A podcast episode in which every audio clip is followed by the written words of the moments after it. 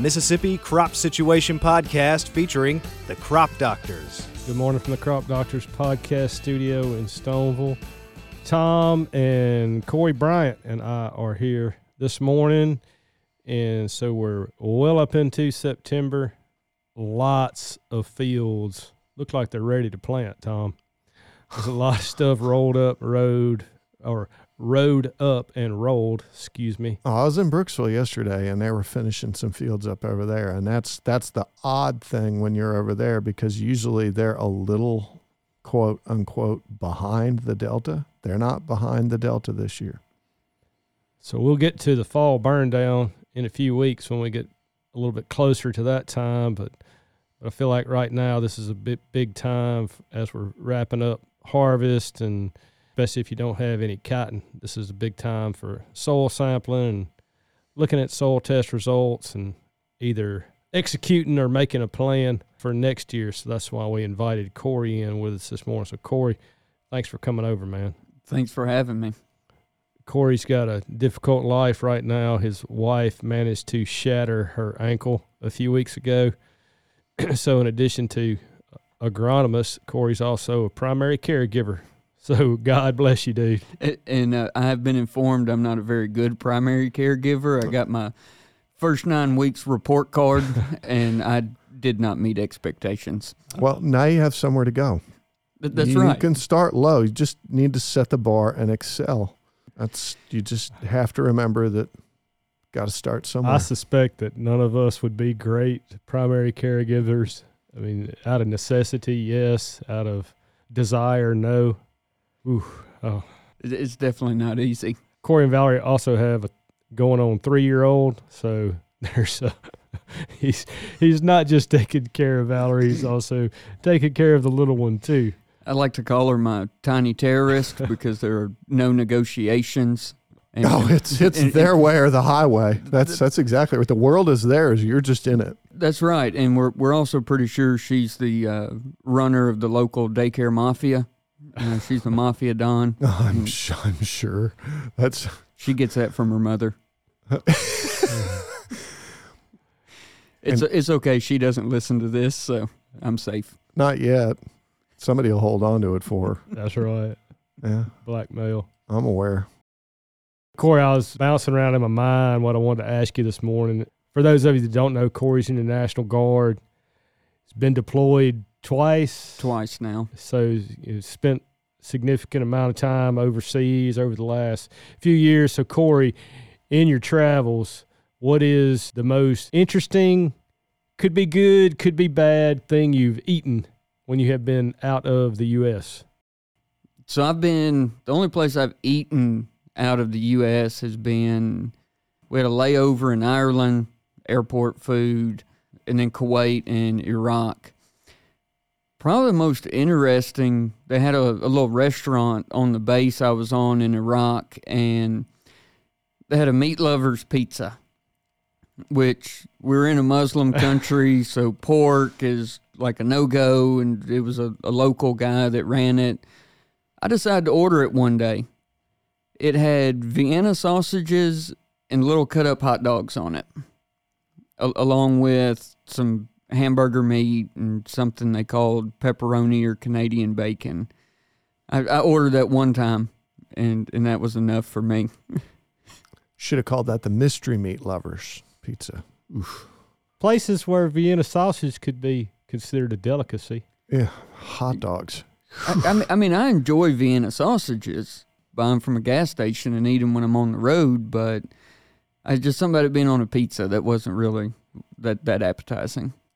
Tom, when I was growing up, it wasn't Vienna sausage; it was Vienna sausage. hmm For no other reason and that's the way my grandfather said it. The Austrians would probably take exception to that. Just, I say that because you recently went to Vienna, I did. and if you had told my grandfather that, he would have said you went to Vienna. We've hit that point in the year where soil sampling, soil testing, evaluating those results, and making decisions for 2024 are important. What do listeners need to know about soil testing? When's the appropriate time? What's the best depth to consider when you're looking into nutrient availability and nutrition for 2024? To look at the best depth, six inches is our recommended depth. Pretty much every lab that you send a, a sample to, they're going to assume it's a six inch depth unless you tell them different. So that's important because if you pull a three inch core, go to three inch depth, and you don't tell the lab, uh, it could overestimate what you actually have in the field because they're they're going to get their parts per million and they're going to do their calculations based on a six inch depth, two million pound acre furrow slice when actually your sample is only covering a million pounds. So it could overestimate. Conversely, if you go deeper, you know, there are some people that, they want to pull an eight inch sample. If you don't tell the lab that you are different from six inches, you can overestimate if you're not, if, if you're less than six, and you could underestimate if you're over six inches. So that six inches is is our standard. Um, that's approximately sixty percent of our root mass is in that six inches uh, for the majority of our crops, and so that's that's kind of why we go with the the six inch depth. What would prompt someone to want to do an eight inch sample? I mean, I get the the four inch, but what would prompt somebody to want to do an eight? So an eight or deeper, uh, there's people may want to go deeper, thinking, you know, that they do have roots below six inches. There's years we've seen it, especially in cotton, with sulfur deficiency, really wet early season. Uh, and the roots just aren't moving down and will show nutrient deficiency, especially sulfur, because that, that sulfur is moved down in the profile. Um, and then when it dries out and the roots go down looking for water, they come out that's you know some people want to sample deeper, thinking if I go deeper, I'll capture more of the nutrients that are in the soil. Maybe I don't actually need to apply as, as much as what they're telling me I need to apply at six inches. If I do that and then let the lab know, then they'll just adjust the the recommended ranges based on the sampling depth. Right, right. They'll They'll adjust their calculations to how many pounds you have per acre out there. It's really, you know, not going to uh, adjust your recommendation that much. It'll look like you have more, but you're covering more soil with that. So your, your recommendation really just kind of stays the same. Timing, Corey. We've gotten some rain over the past couple weeks in places some people more than others. Balancing logistics and weather when's the optimum time to pull a sample? I know we have a lot of people they want to get out there right after harvest. Really we would we would like to give that the biomass, the residue that's left in the field a little bit of time. It may not start breaking down, but nutrients like especially potassium. The rain in, in water, you know, this time of year rain will leach that potassium out of the non decayed plant matter residue and, and go ahead and get it back in the soil. So, most recommendations are, you know, anywhere between late October, middle to late October through February or March. There's research out there that shows of fall soil sampling will report lower nutrient values versus a spring soil sample just for, for that reason there. Residue has decayed nutrients have leached out of it have been released from it.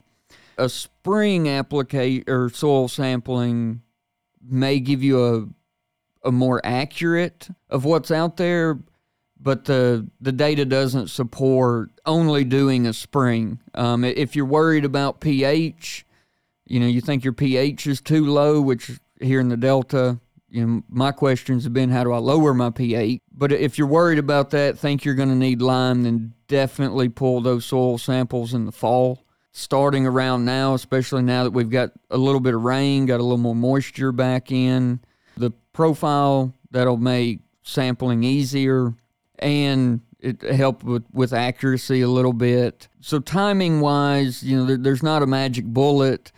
Just if anywhere between October and February, March, uh, de- depending on what crop you're planting and, and your desired planting date. So once you pick a time of year, the key factor there is just to stick with that time of year as best you can. If you know you got rained out last year and and you soil sampled a field for the first time this year, so you did it in January, don't come back this fall, October, November and soil sample it try to keep that field on February so that you can you can have an accurate representation of what nutrients are doing in that field. All things considered, labor, time, farm size, farm configuration, can you make a guess of an adjustment? And not you personally, but can you adjust the recommended rate a little bit if you're generally pulling your samples a little bit early? So, like situation dictates I need to go on out there in September and get it done. Can I adjust my recommendation a little bit to account for that? You can adjust a little bit. I'm trying to remember what the data shows, how much that is. Don't quote me on this, but I believe it's, you know, around a 30 pounds per acre difference fall versus spring. Okay. Well, and this year in particular, when you're talking about how dry it's been, shouldn't you cheat more towards doing that soil sampling in the spring with the hope that we're going to have a little bit moisture in the winter and see how you're going to balance out then by the time we get to the spring? Right. That that could be a, a good thing. Like I say, this, you know, August, September, we we've been really dry. So that kind of gets into another question I've had a lot of is is what's too wet and what's too dry. There's not a good answer on that. The the best answer we've been able to come up with is if the field is good to be plowed, if you've got enough moisture, but you're also dry enough to, you know, disc it, pull beds, to, to work the ground, then it's got enough moisture to soil sample. If I went out to a lot of my fields right now, I would probably say they're too dry just because I wouldn't be able to get the probe in the ground to six inches. If you have to, it's dry enough, you have to get out there and beat that probe in with a hammer or something, or, or get the big guy on your crew. You know, I'm about 150. There's no way I could push a probe into six inches right now. You know, th- that's too dry. If you have to put the tracks on your side by side and you can't hardly get the sample out of the probe, it's probably too wet. Related to that, Corey, what about too fluffy? You know, like Too- on a, oh, right, like going- on a on a bed that's maybe the bed's been there for a couple weeks, but it hadn't rained on it yet, and so you're when you stick that probe in, you're not even really getting six inches because it either You're you know, bottoming out, it- so you're not getting a good Right. composite sample within the actual probe itself, and you just it goes in so easily that Right, yeah. So that would, you know, definitely would want to wait on a, a rain for that because a lot of the wet and dry comes back to sample integrity. Soil sampling is not an exact science. Dr. Slaton, Nathan Slaton in Arkansas, did some work. He went out and pulled a sample at 9 a.m. in this spot and then went back at 4 p.m. and pulled a sample right next to it as close as he could get and, got different different values. And so the all soil testing is only as accurate as the, the sample you collect. So if you push in, and I said, that comes back to soil sample integrity.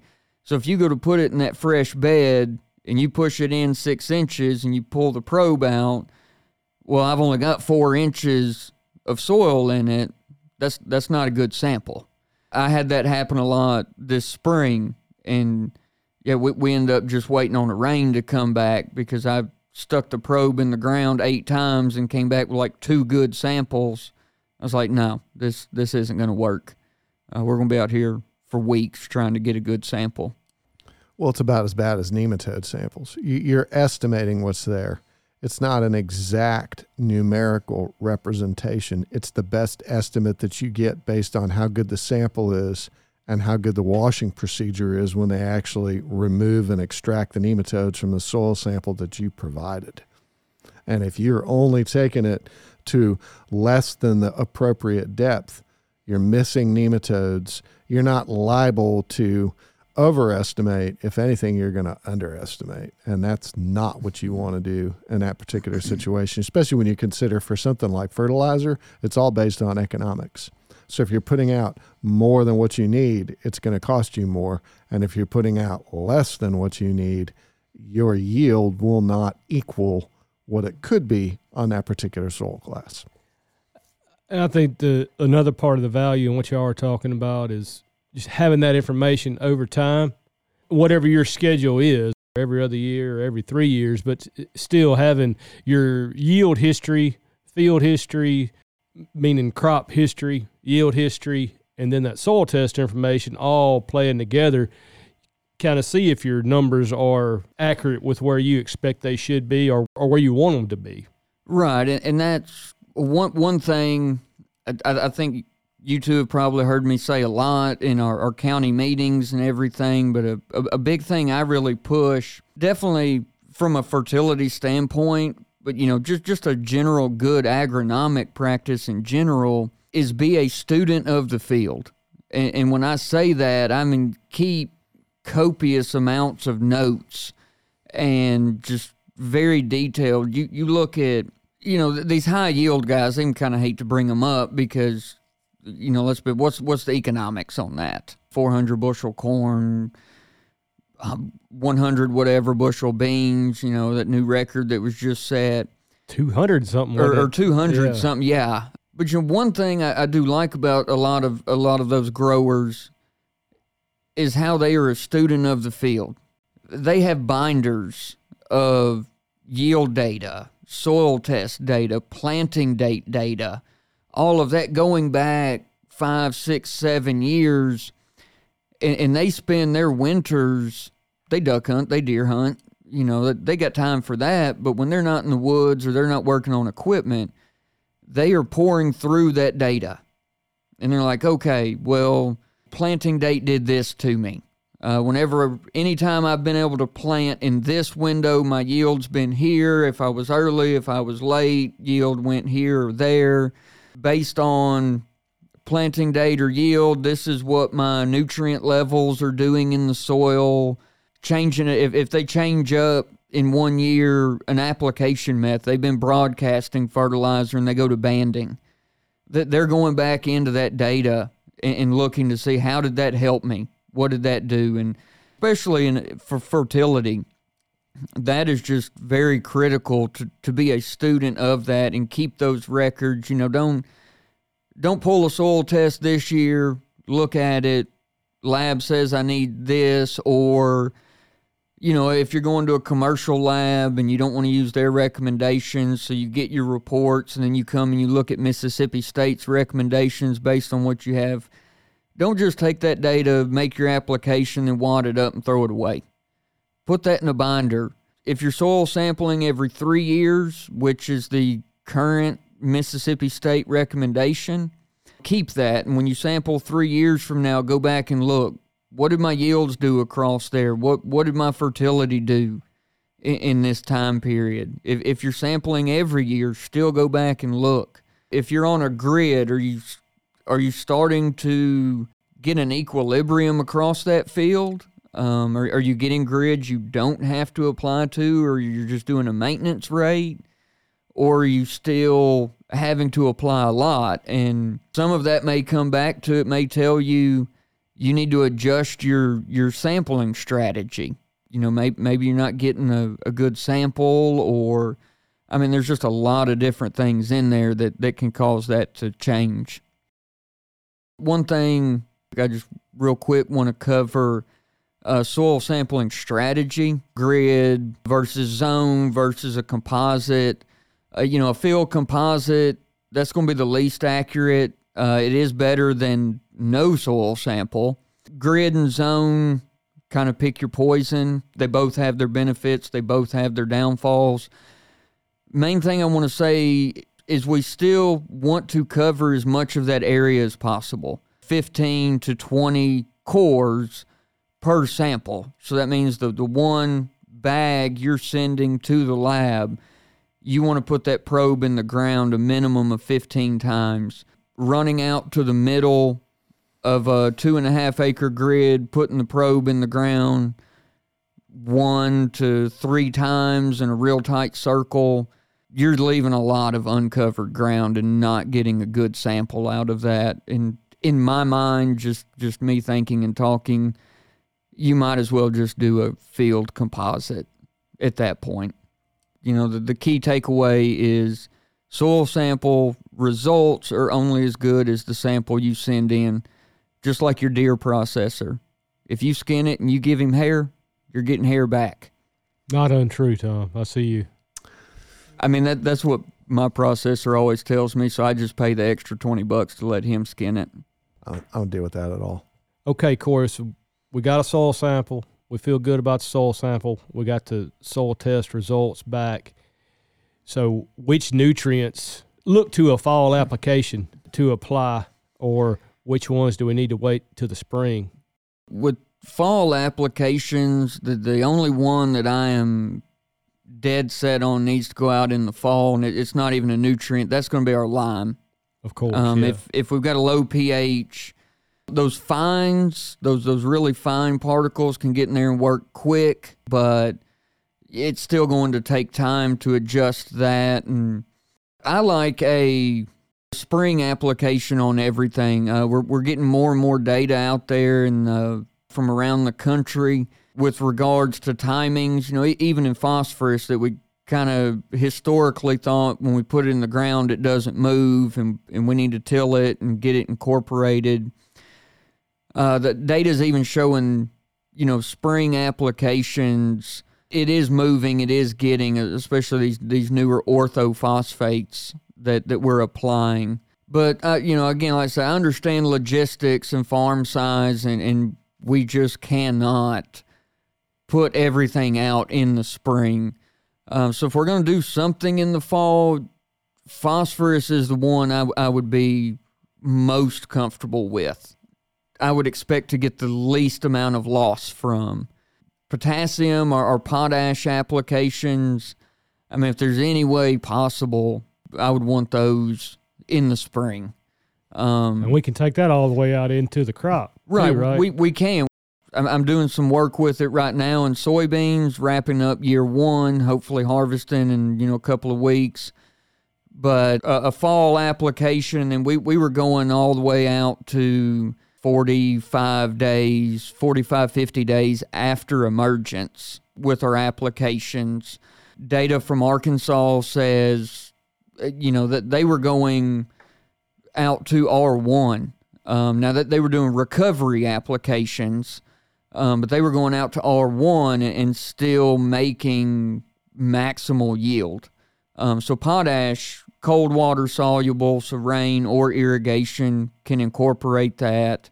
Corn, uh, going out to tassel. Uh, a lot of the data I've looked through, and uh, we can go out to tassel with a potash application in a recovery situation. I, I wouldn't want to wait that long, but if something happens, um, you know, we, we can. So we can go in season with that. Nitrogen, definitely do not want to put that out in the fall. Oh yeah, that just goes without. That goes right, without yeah. You won't have anything left. Um, sulfur, same thing. You know, that sulfate, it's going to move just like our nitrogen. Definitely want that, you know, in the spring, in season, I- unless you're making a elemental sulfur, which microbes have to break down into sulfate, a usable form. Um, then, you know, we, we can look at a fall application there.